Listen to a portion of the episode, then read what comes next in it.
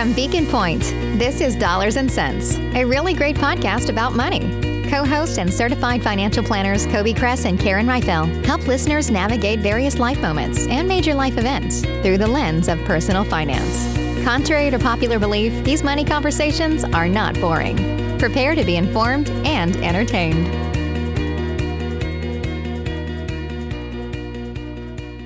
Beacon Point podcasts contain opinions of Beacon Point and are subject to change. This is not a recommendation to buy or sell any securities, and the listener should understand that investing includes risks, such as risk of investments and principal. Please contact your Beacon Point advisor if you have any questions. Welcome back to another episode of Dollars and Sense, a really great podcast about money. I'm Coby Cress, and with me, as always, is Karen Reifel. Hi, Karen. Hey, Coby. Karen reporting live from sunny Southern California. The sun has returned to the state, and I'm very excited about it. Well, and you're leaving uh, not too in not, the not too distant future. You're going to leave one sunny place, Southern California, and you're heading to Scottsdale, as I understand it, uh, for a getaway weekend. And I can confirm, as I live right on the border of Scottsdale, that it is beautiful and sunny here as well. I'm looking forward to it, and very warm, which I miss, being an Arizona native myself. Well, before you head off to Scottsdale, uh, we have, I think, a great topic to talk about with listeners today. And it's really something you and I have been tossing around a bit and having a lot of conversations around as we prepare for other episodes. We thought, you know, this actually would just be a good topic to talk about with clients and with listeners uh, on an episode all uh, of its own. And the idea is that um, it is very important that when you're making financial decisions, and maybe you're working with an advisor, let's say, that they have a good understanding of your complete picture. They may even ask you some odd questions to get this complete picture, because if they don't understand some specific details about you and what you're looking to accomplish, they may give you good advice, but it's wrong for you. And today we want to talk about just some examples about good advice that might be wrong for specific individuals. And also, and you're going to talk a little bit about this, but examples of um, advice that uh, or or even decisions that were made because we didn't have the complete picture. So did I sum that up okay? Is that what we're looking to accomplish today? Yeah, that's it. And I think it gives us an opportunity to also kind of address something that we go back at, you know, every time we try to develop the podcast episodes, we're aware of a vagueness that exists in our field um, from an outsider perspective. So there's there's a vagueness about the term financial advisor. And I know many agree with this in our field. It, there's a vastness about what we do. We cover so many topics related to money that it's hard to articulate sometimes what it is we do and why it's so important to work with a financial advisor. Uh, and, and also, the term financial advisor is used interchangeably to describe many different levels of service. So one financial advisor may provide a wide range of money-related services, and another could be really limited in scope. So it's like a bit of an identity crisis. And Coby, you have to share with the listeners your Mexican food analogy that you used for this, because I got a really good laugh from it. Now, I can't steal this because I believe it is Jim Gaffigan, the comedian Jim Gaffigan, that has a bit about this. Uh, so listeners out there, if you know the bit I'm talking about, certainly send us a note. Uh, and it's worth going to give it a listen because it is hilarious. Uh, but the idea is that my favorite food, and Karen, I think you agreed with this, and certainly my wife's favorite food is Mexican food. I grew up in Arizona. We have phenomenal Mexican food in Arizona, just like there's great Mexican food in Southern California. So this is in no way disparaging Mexican food because it is by far, in my opinion, the best food on the planet. However, when you think about the ingredients in different dishes that are uh, Mexican food, y- you look at them and you think, you know, most of these dishes have the same ingredients. They're just combined in a different way, right? If you think about a burrito, it it's beans, meat, cheese, rice, and a tortilla, right? And you think, uh, what about a tostada? Well, it's a tortilla that's flat with beans on it and chicken and cheese and maybe guacamole. And you think about a taquito. Well, it's a rolled tortilla with, you know, and you start going down the list and you go, you know, it's kind of the same seven ingredients, uh, but they're all packaged differently. And uh, we were laughing about that, saying, you know, uh, that is very true in our industry as well, is that it can be very difficult. You have kind of all these um, We actually maybe have the inverse problem now that I think about it. We have the name financial advisor that's applied to a thousand different things, but the ingredients underneath are actually very different. So it's almost the inverse of the Mexican food uh, analogy that I just gave there. Um, and this came up uh, recently with a potential client who was very shocked to learn this. She, her husband passed away. Um, very sad story. She's a very sweet gal. And she, um, her husband passed away, and she came to her first meeting with us looking for help. And she said, no, I've been doing some research, and Um, you know, you guys are financial advisors. Um, does that mean you're also wealth advisors? And I talked to Fidelity, and they said they have wealth or, or financial consultants. And so what's the difference? Tell me the difference between those different names. And I had to tell her, you know, there, there actually is not any set standard for what those names mean. Everybody kind of uses them interchangeably, but what the underlying individuals are able to do is vastly different. And so that really is kind of one of the topics of today's conversation. Yeah, that's a really great point. So it's, we're all burritos. We're just different types of burritos, and some will taste better than others, right? Um, exactly. You brought the Mexican food analogy full circle, and I think it was yeah, spot on. You're welcome.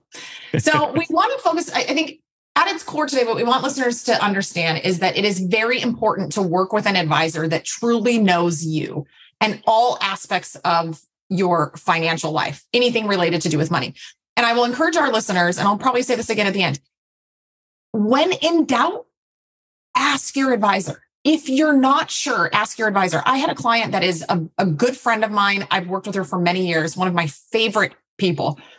And we've done planning for this client. And I don't know how we missed it, but she has a certain type of life insurance that she doesn't need whatsoever. And we were able to repurpose the cash in that life insurance toward another more important goal um, for her that will provide just a, a better, re- it becomes a better resource for her in life. Um, and she didn't think to tell me about it, and she didn't think to ask me about it. You know, it just kind of came up in conversation. And I said, wait a minute, you have life insurance? How did I miss that? Why have we not talked about that? And she said, well, I didn't know I would, you know? And I, so, and you know, you kind of get a pit in your stomach when that happens as an advisor, because you think how that it, it, I do believe, Coby, and I know you'll agree with this, it's incumbent upon us as advisors to anticipate where our clients might not connect, where we fit in, in their world of money, you know, because it's not always very clear. And so in, in that example, I don't feel like it was my client's responsibility. I feel like it was mine. And I, I felt like it was a bit of a miss, you know, but it came up and we solved it, and we, you know, got a great solution for her.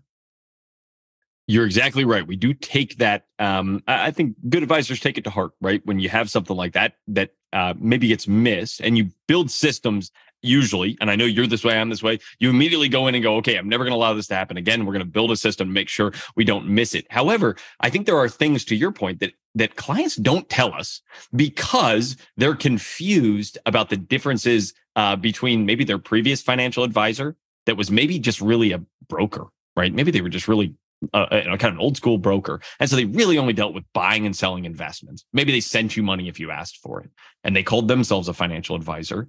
And then what we do, and I actually had a very similar situation recently where I had a client who was helping a family member purchase a home. And uh, they um, kind of went through that whole process to help uh, this family member purchase a home before they ever told me about it.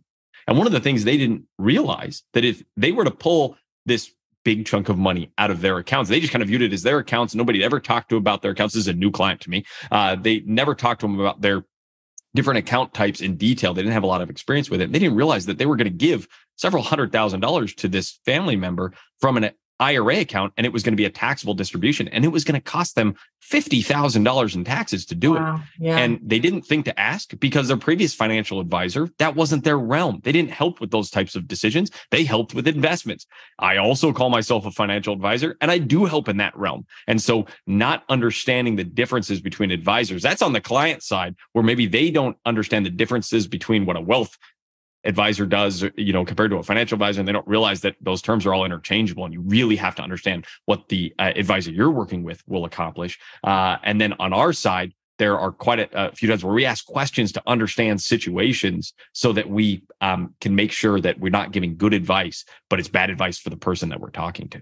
Yeah. Yeah. And so I think what we're going to do today, we're going to take our listeners, we're going to take you through a little non-money journey for to help put into context, you know, the reality that good advice, but bad for us, happens in day-to-day life. So let's step out of the money realm just to kind of put some um, real life analogies to what we'll talk about next. And then we'll share with listeners real money examples of where we were able to provide a lot of value in having the full picture and really knowing all the circumstances and helping clients make an informed decision. So we'll talk non-money and then we'll give some real tangible money examples. So Coby, I want you to share first your good advice, but not right for you example. So for any of my clients listening to this episode, this is a story they probably don't know about me. It's one I've forgotten to tell uh, in recent years, which is that uh, my good friend and I were invited. This was right after we were done playing college baseball. We were invited to the U S Olympic Training Center in upstate New York to uh, go through the U S A Bobsled and Skeleton Combine to see if we were going to be on the U S A Bobsled team, uh, wow. which as a, a lover of the m- movie Cool Runnings, I was very excited about. And uh, in preparation for this, we were invited by actually an existing U S A bobsledder who was an enormous human being, very strong, very fast. And he was the one that that met us, thought maybe we'd be a good fit, and uh, organized and and um, was able to get us an invite to this combine. And without really doing a lot of research and just knowing this individual that had gotten us the invite, my buddy Trevor and I spent all of our preparation time for the combine trying to get stronger. For whatever reason, we thought, you know, bobsled, you have to push that heavy bobsled. And goodness, the individual that invited us is uh, an enormous human being. So we we also have to be big and strong and be able to push this bobsled. And we make it to the combine, probably as strong as we've ever been, as large of human beings as we've ever been, then before or since. And we get there and realize that the first leg of the combine is all about speed. The strength portion only comes if you're invited after the speed portion. They care about speed first and then strength, because they feel that they can do a better job of teaching you to be strong than they can t- do teaching you to be fast. We spent no time preparing to be fast at this combine. Now, here's the good news. We were both college outfielders, baseball players. We played the outfield. So we were naturally pretty fast. Now, we were running against a lot of track athletes, so we were not by any chance the fastest people there. However, we were still fast enough that I was invited to U S Skeleton School, and um, my buddy Trevor actually ended up on the U S A Bobsled team. He was on U S A Bobsled three. And Karen, I, before this episode, I showed shared you uh, shared with you a picture uh, of him pushing a bobsled uh, in, in a competition in Russia, of all places. This was years ago, uh, and so this was an example. To make a long story short, a little late for that, but it'll make a long story short. Of we had good adv- advice. We made a good decision. Get strong, because you have to be strong to bobsled. But uh, it was not. It was not perfectly applicable to us because we should have focused first on being fast, and we had no idea. So um, good advice, but at the wrong time and not the right advice for us. Right. That's right. Just kind of a mismatch of priorities, right? You probably had sufficient strength, but you needed to focus on speed. And we've got a really great financial analogy we'll share with listeners later about that. All right. So I guess it's my turn. So your turn. Listeners probably also don't know that I have a um, decent spinal fusion. I had scoliosis. I guess I technically always do have scoliosis because you can't, there's no cure for it. But I had spinal fusion fusion surgery at the age of eleven. Um, two thirds of my spine is fused into one solid bone with a rod that, you know, kind of connects everything. Um, So, and I've been, I was really fortunate. The, the, the surgery served to improve my curvature. Um, you wouldn't know unless I pointed it out, you know, but obviously when you have a surgery like of that magnitude, um, there are certain side effects, and I've got a tremendous amount of mobility. I was able to maintain, you know, I, I can still exercise and all that. So I was really, really lucky, but there are certain things that happen. I'm, I'm sure it's because I'm aging also. Um, But aging compounded with, you know, a, a fused spine has certain considerations. And I can get uncomfortable at times if I'm not really diligent about, you know, staying strong and doing all my stretches and all those things that we have to try to make time for in life. Um, I can get a little bit out of alignment. In fact, I'm always technically a bit out of alignment. So several years ago, I was introduced to a phenomenal clinic um, that focuses on basically bringing the body back into its most natural state of alignment. The, the method is called Egoscue, for those that don't know it. If you have body troubles, highly recommend it. It is, they do incredible work. In fact, Egoscue has had success avoiding the need for surgery for scoliosis. But, you know, unfortunately, they weren't around when I had had surgery. Um, but in any event, I go to Egoscue to help get some guidance on just trying to, you know, get me as comfortable as I can be. I would never be fully straight. And they did a great job. They take photographs, kind of get an idea of where the muscles need to set. They kind of retrain your muscles to, for lack of a better term. And I apologize to Egoscue because I know I'm oversimplifying this, but just kind of reset, reset your muscles that, you know, whether it's stress or surgery or some other, you know, outside force that shifts us, right? And makes us less than perfect.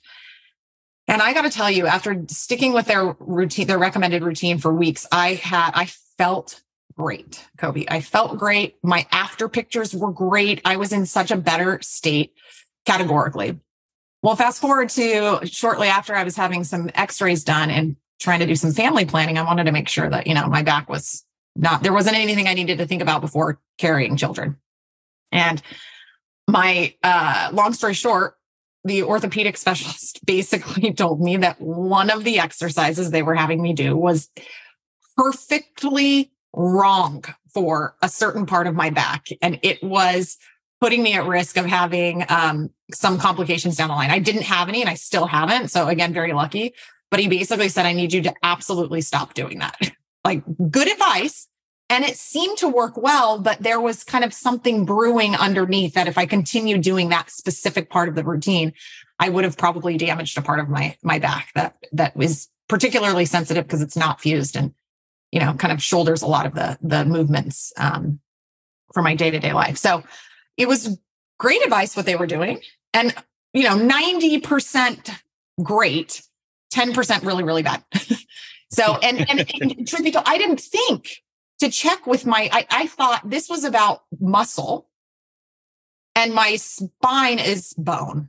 And, you know, I don't, I'm a, listen, I'm a finance person, right? So like, I don't know the body like that. So I didn't think to speak to my spine specialist about muscle work, right? I didn't even think to clear it with him, you know? Um, and Egoscue is muscle focused. They're not looking at like some of the structural deficiencies that, that some of their clients have, or, you know, and maybe they do now in a different way.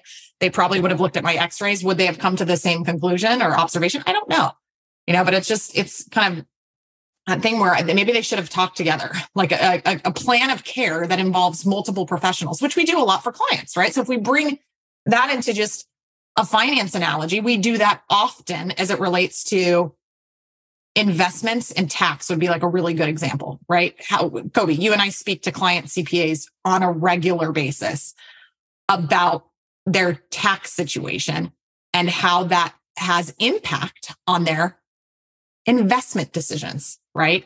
Um, so a plan of care driven by somebody that has, um, kind of knows everything, but I don't, I didn't have that. I didn't have somebody that knew, you know, there is, I don't even think there is a like wealth advi- or a, a well-being advisor, you know, a well-being coach that like knows all of your medical history and, uh, you know, and kind of combines all a professional team.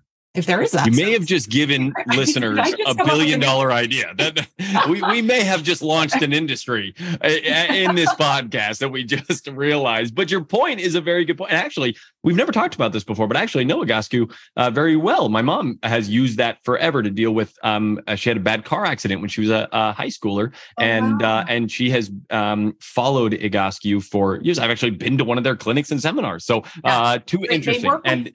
A lot of professional athletes, it's part of their training program is to um, in, incorporate the Egoscue method. Mm-hmm. So uh, for listeners out there, in no way is this story dis- disparaging Egoscue. As we said, absolutely wonderful. If you have not looked at it, you have some kind of health uh, issues that are structural in nature, certainly worth giving a look. Just make sure you have a, a, a complete picture Uh, of uh, all the consequences of the things you're doing from a fitness standpoint, from a uh, care standpoint. You actually, you, while you were speaking there, because what we want to do here is pivot and talk about some specific now financial advice uh, um, situations that come up that uh, we've experienced or that maybe folks don't haven't thought about, and um, and give some clarity around that. And I think the easiest one to dive right into when you were talking about somebody that's really at the center of that, in your analogy, the care. and really that's what we're doing for our clients as well, is we come across at times individuals who want to hire an advisor, and particularly they want to hire another advisor, a second advisor. They already have one, and they say, you know what, if diversification in a portfolio is good, then diversification among advisors must be even better. I'll get double the diversification. And Karen, I know you and I have talked about this before. When I have those situations come up, I tell individuals um, and I explain to individuals that what you think might be good advice, what you think is good, you're adding diversification in so many ways. You're actually probably paying double for half the service. And what I mean by that is I'll give an easy example. This is almost the perfect example of the right hand doesn't know what the left is doing. And you mentioned tax. Well, if you have an advisor over here who doesn't know the complete picture because they're only managing half of your money, half of your assets, they have half a picture. And they say, well, this half of the picture needs some rebalancing in the portfolio. And so we're going to take twenty thousand dollars in capital gains in this side of the portfolio because uh, that's good for the portfolio and for the investments. They have no idea what the other advisor has done, and they probably don't have a good way of knowing that without communicating it Uh, to the uh, uh, client, who then goes to that advisor, gets that information, comes back to the middle. And now you've overcomplicated your life and made it more difficult. And we're playing a financial game of telephone here, right? And so you're going to um, you're going to take, let's say, twenty thousand dollars in this example. Well, what if the advisor on the other side also took twenty thousand dollars? And what if you only had thirty thousand dollars before you were going to be kicked into a higher Medicare premium? Well, in this case, you you paid for two advisors and ended up with advice that cost you more money. You're absolutely right. And not only did you end up potentially paying more tax, right? Paying two advisors for half the service. But in your situation, the client had to be involved in part of the care plan, right? You're paying two professionals.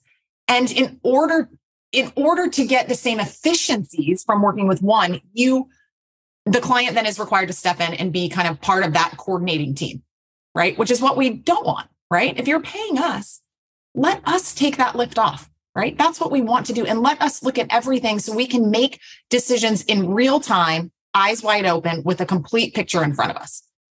I always advise potential clients that if you're choosing between two advisors, choose one, consolidate. And if it's not us, that's okay, because it's going to make your life a lot better. Don't, don't try to split it between two. Find somebody you trust and then use them as that centralized care professional. That's right. Yes. And uh, there's this, another analogy that we came up with, or a, exam, a real life example that I think ties into this one really well, Coby, on the same level of tax, or on the same concept of tax. You know, what about in that scenario if um, we're recommending, if we make a recommendation, the advisor makes a recommendation to do a rebalance or to take advantage of an additional investment opportunity. And to do that, we have to sell an investment and generate some level of tax activity. Um, to make a change.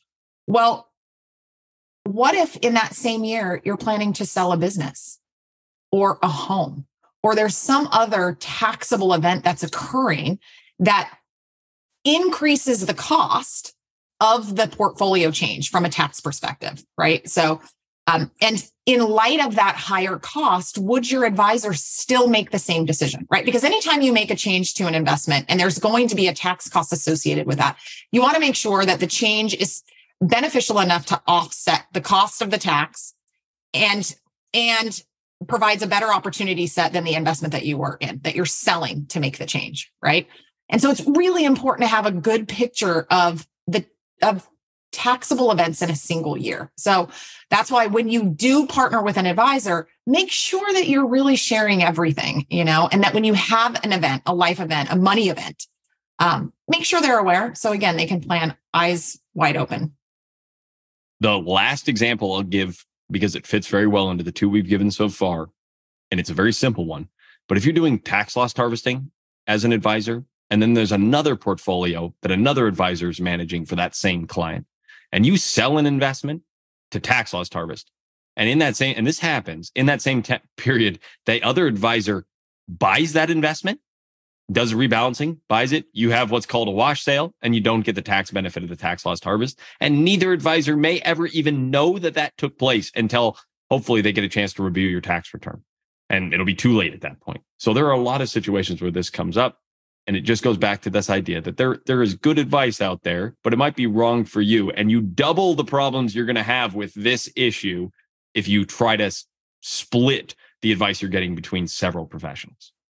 Yeah. Now, let's switch gears a little bit. Let's talk about a couple of other examples, because I think, listeners, so many tax savings strategies um, can be missed if you're working with an advisor that doesn't truly know you and have your full picture. We we could go on and on here. So let's get away from tax, because that is, suffice it to say, I think in the examples, know everything when it comes to, uh, be, because of tax. Because there is tax, your advisor should know everything. Um, I actually worked with a client um, several years ago uh, who I still work with, and he's become a, a great friend. He had reti- he was retiring from a career as an engineer, and as part of his retirement package, he had um, deferred compensation was his his form of payout, part of his his package. Um, and so, of course, in that year, his income tax stated a certain level of income. It was a very high level of income that he had as a lump sum payout from deferred compensation. And so on his tax return, his income had a high number. Well, as you mentioned earlier, certain levels of income require higher levels of Medicare premiums, right? So, you know, it's, it's certain levels of income, you pay more for the cost of Medicare. Um, and that happens two years later. There's this two-year lag, right? So higher income this year could return, could result in higher Medicare premiums in two thousand twenty-five, okay? Well, because we did planning for him and we understood his real financial picture, we didn't just look at his income tax return and say, oh, your income is high. Yep, that makes sense. Your Medicare premiums are going to be higher. We understood why his income was higher. It was because of deferred compensation. And deferred compensation is an appeal eligible type of income. And without getting too far in the weeds, we were able to submit a an appeal to Medicare saying, yes, his income was high, but here's what the type of income was. And it saved him six thousand dollars in Medicare premium for the year. So, but that's because we knew, right? We knew not only that he had high income, but what it was within, kind of reading between the lines of what added to that single line item. It doesn't matter if it's deferred compensation income or lottery winnings or wages. Like, it's just one number on one form of your tax return that matters. So it is really important to kind of peel back the layers and seek to understand what's driving that, that detail. Um, and we knew, because we knew everything about his retirement package and, and what it looked like. So I love that example, because the idea of appeal eligible income, if you like tax planning, which I do, and I know you do, uh, finding those little gems for clients is what makes this, uh, what I really enjoy about this job, right? To be able to go to a client and say, hey, there's something you didn't know. And we're, we, because we understand you and we understand the complete picture here, we're about to save you a good amount uh, of money on your Medicare premiums or on your taxes this year, because there's something you don't know that we do. And because we know you, we know uh, that there's money to be saved here. And I absolutely love that. And it makes me think of uh, another example, which is the um, maybe one of the more common questions I get from clients who are still working. And I realize how much or how many people out there don't have a good idea as to, um, I'm not phrasing this well, so I'll tell you what it is. Uh, a lot of folks, when they're still working, when we start working with them, we start exploring if it's a good fit for them to work with us. They'll, we'll start talking about their retirement plan at their company. And we'll say, well, are you using traditional contributions or Roth contributions to that plan, right? Let's say they're both uh, available. And a lot of times folks go, I didn't really know which one to do, so I'm doing Roth. All right. I heard Roths are good, or I don't really know which one I'm doing, so I'm, I just split it fifty fifty, or I don't know what to do. And you can see where this is going. So I just did one hundred percent traditional. Coby, what should I be doing? Right. Well, that's a more complicated answer. There's not a one size fits all answer to that question. Right. When are you going to retire? How much other income are you going to have in retirement? Do you have other sources of income uh, or other sources of assets to draw on in your retirement to balance out your taxability in retirement? Is Roth more valuable to you because you're not earning a ton of money at this stage in your career, so you don't really need a lot of deductions? Or is it much better to get a full deduction uh, because you're making five hundred thousand dollars a year and every dollar you can get a deduction is worthwhile? And so these are complicated issues. And when you're working with a financial advisor that maybe doesn't know your complete picture, or to our earlier conversation, they're a financial advisor, but they really only focus on investments, you're probably leaving money on the table, because somebody needs to understand how those mechanisms work and they need to understand how they p- apply to you. And you make a really good point. When we talk about full financial picture, we are not only talking about today. We want to be future aware. We want to understand those, those questions that we pose about to determine w- what type of contributions make sense for client. There's a lot of future planning involved in a today decision, right? There's and, and, and so complete picture is not today, but it does some forecasting. We so that um, that brings me to an example that tied into your bobsled analogy, because you were focused on um, strength, which technically was the second test. Um, and Coby, I'm sorry about your loss. And now you're just yeah, a financial no, advisor and financial a bobsled advisor. Champion. I could have been traveling the world on a bobsled. Yes. Beacon Point is better for it. The U S bobsled team is not. And I'm sorry about that. Um, their loss, Coby, their loss. But you were focused on strength. You were focused on the second leg, right? Um, when you should have been focused on the first leg, which was the speed. And I, I think in along the lines of retirement savings, sometimes we have the opposite problem. We have clients who are heavily focused on, on loading up those uh, tax-deferred retirement savings and just putting as much money into your point because they're in a high tax bracket. So when you're in a high tax bracket at a high rate, every dollar of savings that you can put away tax-free is that much more beneficial. But sometimes, and this is for, you know, the really, really high earners, sometimes we find that the savings loaded into these retirement accounts that will eventually be fully taxable in retirement is so big or has the potential to become so big that when we forecast to the age in which, you know, clients are required to begin spending from that in the seventies, that the minimum amount required, the I R S requires you to take at, in those future years is so high that you end up finding yourself in the same tax bracket later. And the goal for retirement savings is to pay, to save tax now, to save tax later, right? So like you put money away now in your high tax bracket, save it, and then you pay less tax later when you're in a lower tax bracket. But if you overfund the retirement accounts, you could find yourself in the same bracket. That's not what we want. And there are many strategies that you can do between retirement years and age, you know, in your seventies to help kind of spread out that taxation. And sometimes we work with clients a little too late in the process, and there's not much that we can do to kind of get, you know, the to normalize the tax cost, you know. So like I said, sometimes we have clients that are so focused on the today and they're not aware of what that means for tomorrow. So again, just the point, it just, you know, puts the point on the fact that we need to think about the future in making decisions today. So Karen, let's do one more example here, because uh, I think you have a good one, especially for maybe younger listeners out there. So so talk to us about, um, I, I believe, I don't want to give too much away, but it has to do with family planning and benefits through your employer. So talk to us about that. Yeah, yeah. So you know, working with the younger clients, they're starting, they, you know, are starting a family. And there are a lot of money decisions to make around starting the family. Um, but one of the ones that happened to be coming up right around the time they found out they were pregnant is open enrollment. And open enrollment is where you make a bunch of decisions about your various benefits available through your employer, including um, health insurance benefits, other benefits that might be provided. But it's a big decision. Open enrollment is always, let me just tell listeners, it's not easy for anyone, right? Only if we had a crystal ball, we would know exactly what health insurance made sense for our family, but we don't. So we just make as an informed decision as possible. A really good example for this family is in knowing that they wanted to have children, it might have made set, two things. Cash flow is tight when you have kids. Okay. It's Amen. Bad. So from a cash flow perspective, they might be inclined to look for the insurance policy, the health insurance policy that had the lowest out-of-pocket premium for them, right? To help keep cash flow.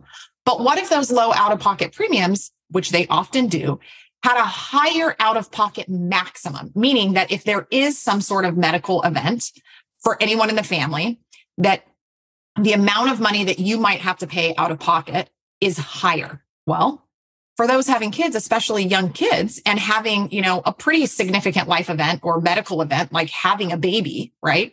You might opt for the slightly higher premiums to, in exchange for a lower out-of-pocket cost, right? That, that makes sense. I certainly don't want to pay, you know, a ten thousand dollars max out-of-pocket cost. I'd rather pay fifty more bucks a month, right? For a three thousand dollars out-of-pocket cost, right? It's kind of, and this is a little different. It depends on your appetite for risk, right? Um, but just being mindful of, you know, the good advice could have been, yeah, save as much money as you can, but it's probably not the best advice for somebody that's about to have small children and a big medical event, like having a baby, right? Um, or another good example in the open enrollment that obviously we explored, the company offered a dependent care flexible spending account, which is a phenomenal way to get a tax deductions for, for expenses you are going to incur to give, to get childcare for your kids while you work, right? So the wife was going to continue, both parents were going to continue to work. They knew they were going to need to pay for childcare at a certain age for, for the child over the next year. And so they opted to max out the amount that they could put into this dependent care flexible spending account, which basically just means that they get a deduction for those expenses they were otherwise going to pay for. So knowing their plans to start a family and the timing of that, um, we were able to provide them some really great benefit election uh, recommendations that that will serve them well. To your last point there about being able to provide some recommendations that will serve them well, my experience has been that it, benefit selection is one of the areas of finance that people who already have an advisor, they they really tend to forget that those are questions you can absolutely ask your advisor. And so instead of having us involved in those decisions, they and it, maybe they don't know the answer, they just kind of pick what they think might be the best. Ask your advisor. If you have an advisor, ask your advisor those questions. Those are areas where, again, we want to know the full picture. Um, you may be getting deductions by making contributions to a health savings account, and we don't realize that. And that's affecting what we're doing from a capital gain standpoint because we don't realize you're going to get a bigger deduction, right? There's examples uh, through and through. We, like you said earlier, when we start talking about not having a complete picture, you've been in the business long enough, you can ha- you can give a lot of examples there. But we won't subject listeners to any more examples. We'll put a tight bow on this and we'll get you back to your day here. Karen, summarize for us key takeaways for this episode. Partner with an advisor that you trust and share everything that you can to help them make informed decisions. It will serve you well. And pay that advisor so that you don't have to do the work. And if you're not sure if your advisor can help you with something, ask.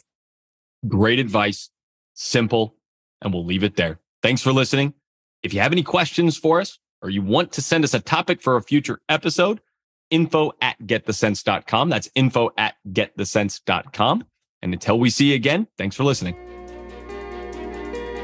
Thanks for listening. Find us on social media at GetTheSense and online at beacon point dot com. That's point with an E. Be sure to check back regularly for new episodes. Until next time, keep your dollars and we'll keep our cents.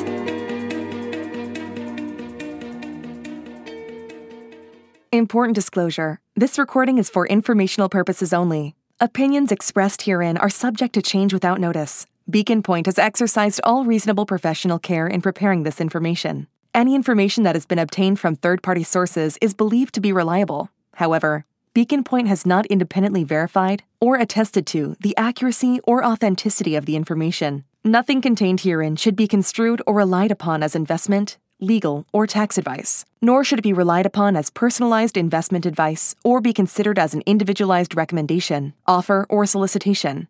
All investments involve risks, including the loss of principal. Investors should consult with their financial professional before making any investment decisions. Past performance is not a guarantee of future results.